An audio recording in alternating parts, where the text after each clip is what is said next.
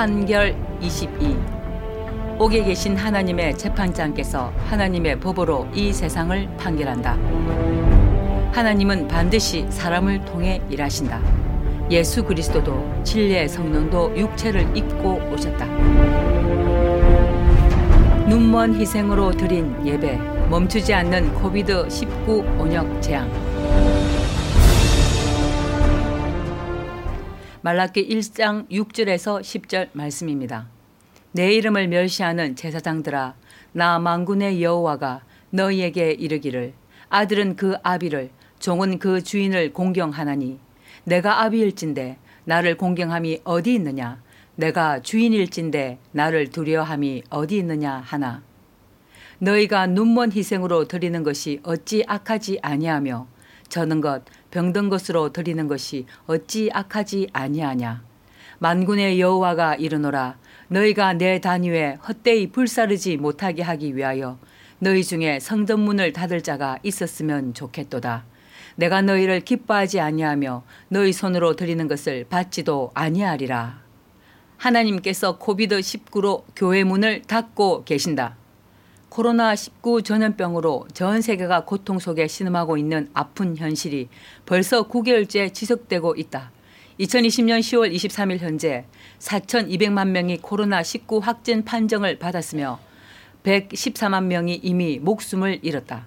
그중 유럽에서만 성직자가 400명 이상 사망하였고 중남미의 경우 개신교 목사만 100여 명, 뉴욕의 경우 랍비만 70여 명 사망하였으며 대한민국은 기독교가 1681명으로 다른 종교에 비해 무려 17배나 많이 감염자가 발생하였다. 코로나19 바이러스 백신을 개발하겠다고 전 세계 제약회사들이 나섰지만 크게 기대되지는 않는 상황이며 언제 이 전염병이 끝날지 정확히 전망하는 전문가도 없고 전망할 수도 없는 상황이다. 엎친 데 덕친 격으로 가뭄, 홍수, 우박, 지진, 메뚜기 떼를 비롯해 미국 캘리포니아는 잡히지 않는 불길로 가옥이 전소되었고 대한민국 국토 5분의 1에 해당하는 면적이 불에 탔다. 또한 지구의 허파로 불리는 아마존 열대우림도 불이 끊이질 않고 발생하는 등 각종 재해가 전 세계 동시다발적으로 일어나면서 사상 최악의 경제 위기에 직면해 있다. 전 세계 빈곤층은 세계 인구의 10%에 달한다. 그렇다면 이런 재앙이 발생한 원인은 무엇일까? 이 질문에 반드시 전 세계 천주교 기독교 지도자들은 심각히 고민해야 한다. 그 이유는 모든 인생의 문제와 해답은 성경 속에 있기 때문이다. 성경은 이 땅에 재앙이 내리는 이유를 예레미야 선지자를 통해 BC 615년경 예레미야 6장 19절에서 내가 이 백성에게 재앙을 내리리니 이것이 그들의 생각의 결과라 그들이 내 말을 듣지 아니하며 내 법을 버렸음이니라고 말씀하셨다. 하나님께 드리는 예배는 레위기 22장 21절 22절에 무릇 서운한 것을 갚으려든지 자의로 예물을 드리려든지 하여 소나 양으로 화목제 희생을 여호와께 드리는 자는 연락되도록 아무 흠이 없는 온전한 것으로 할지니 눈먼 것이나 상한 것이나 지체에 뱀을 당한 것이나 종기 있는 것이나 결병 있는 것이나 비루 먹은 것을 너희는 여호와께 드리지 말며 단 위에 화제로 여호와께 드리지 말라. 즉 아무 흠이 없는 온전한 것으로 드려야 함에도 불구하고 실제는 저는 것과 병든 것으로 눈먼 희생을 드렸으며 말라기 1장 6절 9절에서 하신 말씀처럼 하나님 아버지를 공경하지도 않았고 두려워하지도 않았던 죄악으로 말미암아 여호와의 칼인 온역 재앙으로 지금 전 세계가 징계받고 있다. 가장 크게 타격을 입은 곳은 바로 천주교 기독교를 비롯한 종교 단체들이다.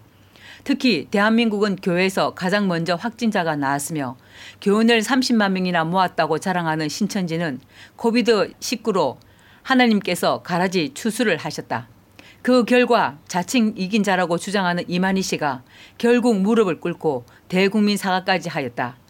비말로 인해 전염되기 때문에 교회에서 모이는 것 자체가 전염병 확산의 주범으로 인식되면서 비대면 예배를 강요받고 있고 교인들이 오질 않으니 헌금이 줄어 경매에 넘어간 교회가 200여 개나 넘는다. 하나님께서는 9개월이 넘도록 COVID19로 교회들을 징책하셔도 깨닫고 돌아서지 않는 기독교계를 한 방송국 탐사 보도를 통해 타작하셨다. 지금 기독교계의 현상은 베드로전서 4장 17절 18절에 하나님 집에서 심판을 시작할 때가 되었나니 만일 우리에게 먼저 하면 하나님의 복음을 순종치 아니하는 자들의 그 마지막이 어떠하며 또 의인이 겨우 구원을 얻으면 경건치 아니한 자와 죄인이 어디서리요 라고 하셨다. 말씀과 같이 하나님 집인 교회부터 심판받을 수밖에 없는 이유가 너무도 자명하게 드러났다. 하나님 까불면 죽어라는 망린된 말을 내뱉는 정광훈 목사는 그 방자함이 도를 넘어 보통 백성으로 제사장을 삼은 여로보암의 죄를 짓고 있는 것이다. 6년이 넘게 걸려 받는 목사 안수를 단 6개월 만에 목사 안수를 주는 신학교를 세우겠다고 자랑한다. 이런 자의 참남된 행위를 말리기는커녕 덩달아 동조하며 신학교 교수직에 이름을 올린 목사들 또한 가짜 사꾼들이며 계시록 9장 11절에 말씀하신 교인들을 지옥으로 끌고 가는 지옥의 사자들이다.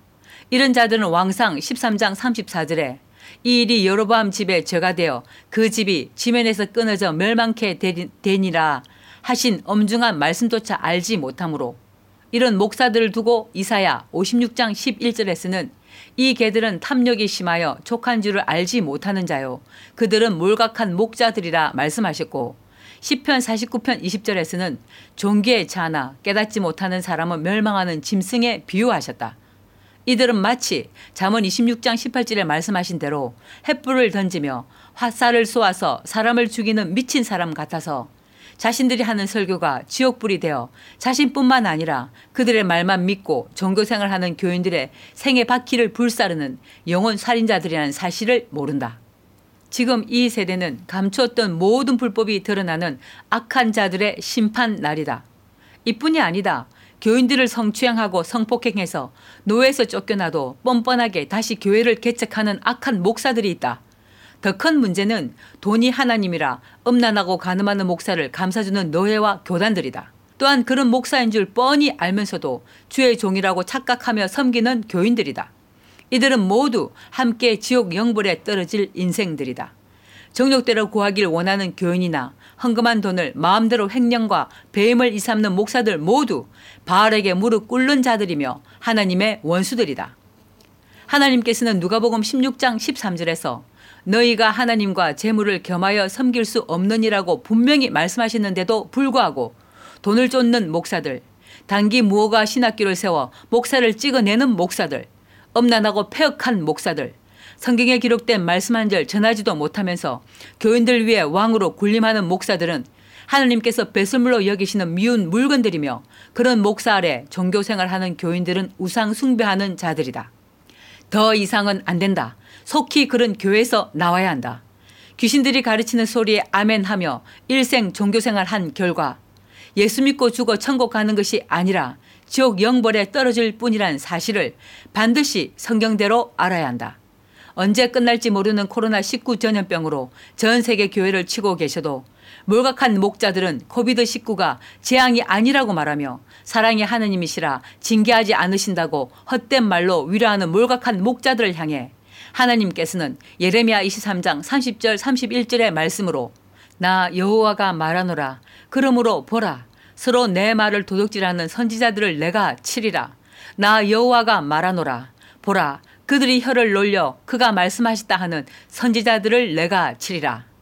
하나님께서 친히 내가 치리라고 말씀하시고 예레미야 6장 13절 15절에서는 이는 그들이 가장 작은 자로부터 큰 자까지 다 탐남하며 선지자로부터 제사장까지 다 거짓을 행함이라. 그들이 내 백성의 상처를 심상히 고쳐주며 말하기를 평강하다 평강하다 하나 평강이 없도다.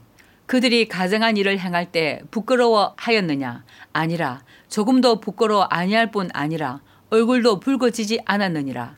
그러므로 그들이 엎드러지는 자와 함께 엎드러질 것이라.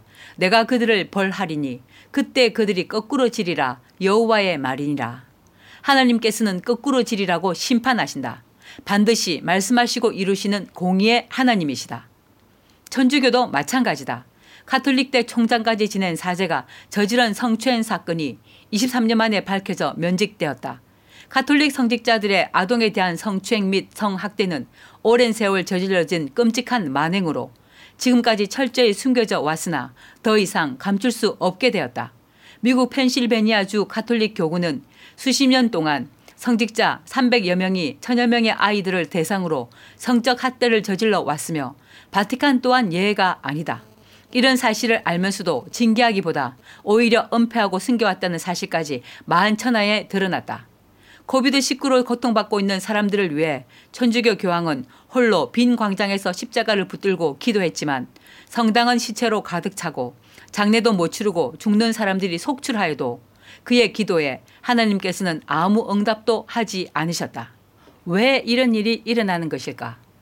먼저는 성경이 모두를 제 아래 가둬둔 기간이라 불법을 자행하였으며 지금 이때 그동안 감춰져 왔던 종교 지도자들의 각종 비리가 다 밝혀지는 것은 지금 이 세대가 교회 안에서 악한 자들인 사단, 마귀, 귀신들이 심판받는 마지막 때이자 말일이며 전 우주적인 일곱째 날, 여호와의 날, 인자의 날이자 악한 자들의 심판날이기 때문이다. 예수님께서 내 이름으로 보내리라 하신 또 다른 보혜사 진리의 성령께서 실상으로 오셔서 지금이 어느 때인지 밝히실 뿐만 아니라 만세전부터 감춰진 천국의 비밀을 열고 계시기 때문이다. 그렇다면 2000년간 왜 모두 죄 아래 있었을까? 그 이유는 너무도 분명하다. 하나님께서 진리의 성령이 오실 때까지 갈라디아서 3장 22절 말씀대로 성경이 모두를 제 아래 가둔 기간이었기 때문이며 지난 6일간은 여기서 6일간이란 구약 4천년, 신약 2천년, 6천년을 베드로 후서 3장 8절의 말씀대로 사랑하는 자들아 죽게는 하루가 천년 같고 천년이 하루 같은 이 한 가지를 잊지 말라라는 말씀으로 해석하면 6천년은 6일이 된다. 지난 6일간은 악한 자들에게 허락하신 기간이라 누가복음 18장 6절 말씀대로 불의한 재판관에 말한 것도 들었어야 했다. 6일간은 히브리서 8장 7절의 말씀처럼 저 첫 언약이 무음하였다면 둘째 것을 요구할 일이 없었으려니와 하신 말씀대로 모두 첫 언약 아래 있었을 때였으며 부분적으로 알고 부분적으로 예언할 때이다. 그래서 고린도전서 13장 9절에서 10절에 우리가 부분적으로 알고 부분적으로 예언하니 온전한 것이 올 때에는 부분적으로 하던 것이 폐하리라고 하신 것이다. 절대 다수의 사람들은 히브리서 8장 7절에서 말씀하신 저 첫 언약이 모험하였다면 둘째 것을 요구할 일이 없었으려니와 라고 하신 첫 언약이 구약 성경이라 생각하지만 신약 성경도 첫 언약에 해당한다. 신약 성경이 새 언약이 아닌 확실한 증거는 히브리서 8장 11절 말씀이다. 또 각각 자기 나라 사람과 각각 자기 형제를 가르쳐 이르기를 주를 알라 하지 아니할 것은 저희가 작은 자로부터 큰 자까지 다 나를 알민이라고 하신 말씀대로 전 세계 예수 이름 하나님의 이름이 구석구석까지 다 퍼진 지금 이때 새 언약이 세워진다는 것이다. 기독교 2000년 역사도 첫 언약에 속하였으며 성경이 모두를 제 아래 가둬둔 기간 동안 불의와 불법 아래 죄의 종살이 하고 온 것이다. 그 증거가 예수님께서 요한복음 11장 25절 26절에서 나를 믿는 자는 죽어도 살겠고 무릇 살아서 나를 믿는 자는 영원히 죽지 아니하리니 라고 약속하신 말씀이 2000년이 지날 동안 이루어지지 않았다는 것이 바로 그 증거다. 모든 불의와 불법에서 온전히 돌이키시는 영원한 복음인 새 언약.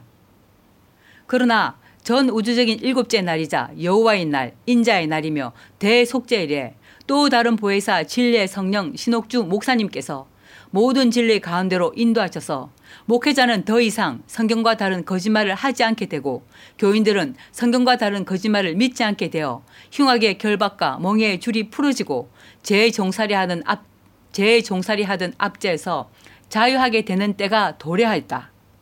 영원한 복음인 새 언약의 말씀으로 이사야 1장 18절에서 말씀하신 너희 죄가 주홍 같을지라도 눈과 같이 희어질 것이요 진홍같이 붉을지라도 양털같이 되리라 하신 말씀이 실상이 되는 때가 된 것이다.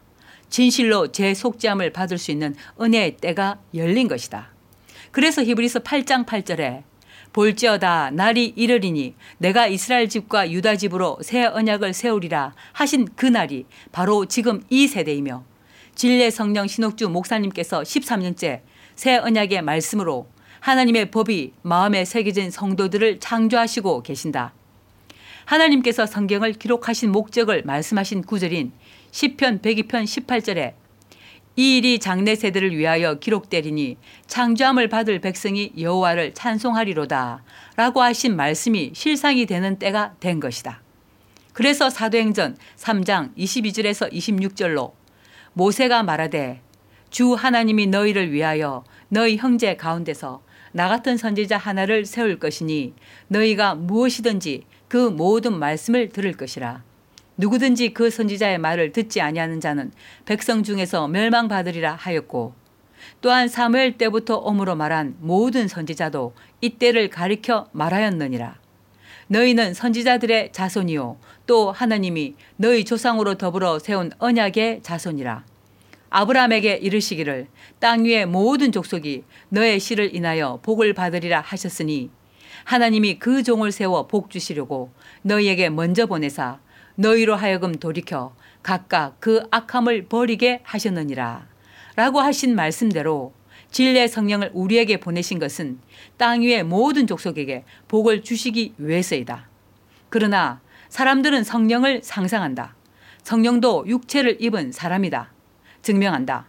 사도행전 4장 25절에 다윗의 입을 통해 하나님의 말씀을 선포하는 것을 두고 주의 종 우리 조상 다윗의 입을 의탁하사 성령으로 말씀하시기를 이라고 하셨으며 사도행전 3장 18절에서는 하나님이 모든 선지자의 입을 의탁하사 라고 하신 것 또한 하나님은 영이시라 영인 사람을 사용하셔서 하나님의 말씀을 대언하신 것을 말씀하신 것이다. 그렇다면 왜 진리의 성령이라고 하실까? 진리의 성령은 하나님께서 만세전에 미리 정하셔서 전 성경에 예언해 두신 대로 정하신 때에 이 땅에 사람으로 태어나게 하셨으며 아가서 6장 9절에서 나의 비둘기 나의 완전한 자는 하나뿐이로구나.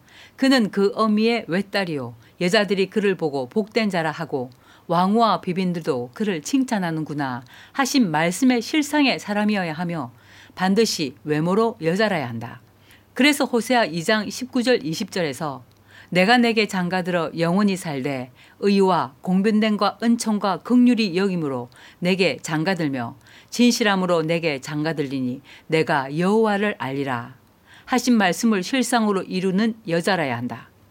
또한 계시록 12장 1절에서 5절에 하늘에 큰 이적이 보이니 해를 입은 한 여자가 있는데 그 발 아래는 달이 있고 그 머리에는 열두 별의 멸류관을 섰더라. 이 여자가 아이를 베어 해산하게 되매 아파서 애서 부르짖더라. 하늘에 또 다른 이적이 보이니 보라 한 큰 붉은 용이 있어 머리가 일곱이요 뿔이 열이라. 그 여러 머리에 일곱 멸류관이 있는데 그 꼬리가 하늘별 3분의 1을 끌어다가 땅에 던지더라. 용이 해산하려는 여자 앞에서 그가 해산하면 그 아이를 삼키고자 하더니 여자가 아들을 낳으니 이는 장차 철장으로 만국을 다스릴 남자라. 그 아이를 하나님 앞과 그 보좌 앞으로 올려가더라.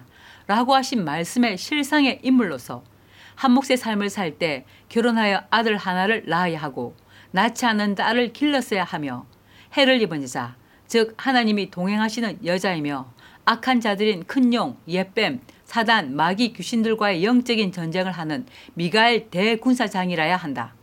또한 디모데전서 5장 9절에 갑으로 명부에 올릴 자는 나이 60이 덜 되지 아니하고 한 남편의 아내였던 자로서 즉 사람이 보기에 육체의 나이가 60이 넘어야 하며 남편이 죽은 과부여야 한다. 이 과부는 진실로 디모데전서 5장 5절에서 말씀하신 참 과부로서 외로운 자는 하나님께 소망을 두어 주야로 항상 간구와 기도를 하거니와 라고 하신 실상의 인물이어야 한다. 또한 계시록 3장 7절에 빌라델베아 교회 사자에게 편지하기를 거룩하고 진실하사 다윗의 열쇠를 가지신 이 곧 열면 닫을 사람이 없고 닫으면 열 사람이 없는 그 이가 가라사대라고 하신 말씀대로 다윗의 열쇠를 사용하는 빌라델베아 교회 사자로서 목살아야 한다. 또 다른 말로는 말라기서 3장 1절에 언약의 사자있으며 하나님의 영으로 모든 피조물들이 고대하는 하나님의 아들들을 해산하는 여자이시자 신령한 교회의 표상이며 위에 있는 예루살렘이시다. 또한 미가서 4장 8절에 너 양떼 망대요 딸 시온의 산이여 이전 권능 곧 딸 예루살렘의 나라가 내게로 돌아오리라고 하신 딸 시온이며 딸 예루살렘으로 여러 부분 여러 모양으로 말씀하신 것이며 이 모든 말씀대로 오신 분이 바로 진리의 성령 신옥주 목사님이시다. 진리의 성령은 혀로 말만 하는 믿음이 아니라 예수 그리스도를 통해서 하신 계명 곧 하나님의 계명을 지켜 실행하는 온전한 믿음이어야 한다. 그러므로 진리인 성경에 기록된 대로 진리의 성령인 사람이 실상으로 와야 로마서 8장 14절 19절에 영생하는 하나님의 백성 아들들이 실상이 되는 것이며 로마서 1장 17절에 복음에는 하나님의 의가 나타나서 믿음으로 믿음에 이르게 하나니 기록된 바 오직 의인은 믿음으로 말미암아 살리라 함과 같으니라 하신 믿음 진실로 하나님을 아들 예수 그리스도를 온전히 믿는 믿음으로 말미암아 믿음에 이르게 되는 것이다. 그래서 예수님께서는 히브리서 8장 6절에 더 좋은 약속으로 세우신 더 좋은 언약의 중보로 오셨고 히브리서 9장 15절에 그는 새 언약의 중보니라고 확실히 말씀하셨다. 마태복음 5장 17절에서 내가 율법이나 선지자나 폐하러 온 줄로 생각지 말라.